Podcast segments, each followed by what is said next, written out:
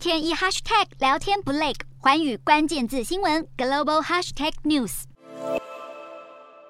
压制四十年来最高通膨，美国联准会高唱音调，六月中一口气升息三码后，预告七月下旬还会接力，巨无霸式调升利率。恐惧感笼罩之下，过去行情大好的科技股，一直到金融、工业、消费景气循环类股，通通遭殃。三十号道琼工业指数早盘重挫五百多点，午盘虽有起色，却无力翻红，中场下跌两百五十三点多，收在三万零七百七十五点四三点。单看第二季，道琼已经摔了百分之十一点三，是二零二零年初 COVID-19 引爆股灾后最糟单季表现。标普五百则下跌三十三点多，收在三千七百八十五点三八点。但回顾这半年，已经狂泻百分之二十点六，创一九七零年来最糟上半年表现。以科技股为主的纳斯达克跌幅超过百分之一，光第二季则大跌超过百分之二十二，也创下二零零八年后最糟单季表现。美国五月消费支出成长百分之零点二，创今年最低月增率，反映民众在高通膨环境中消费力减弱，而 Fed 判定的通膨指标剔除食品与能源的核心 PCE 物价，五月年增率为百分之四点七，略低于四月，却仍盘踞在四十年高点，显示美国陷入技术性衰退的风险持续升高。Hello，大家好，我是寰宇新闻记者徐丽珊。国际上多的是你我不知道的事，轻松利用碎片化时间吸收最新国国际动态，立刻点选你关注的新闻议题关键字，只要一百八十秒，带你关注亚洲，放眼全球。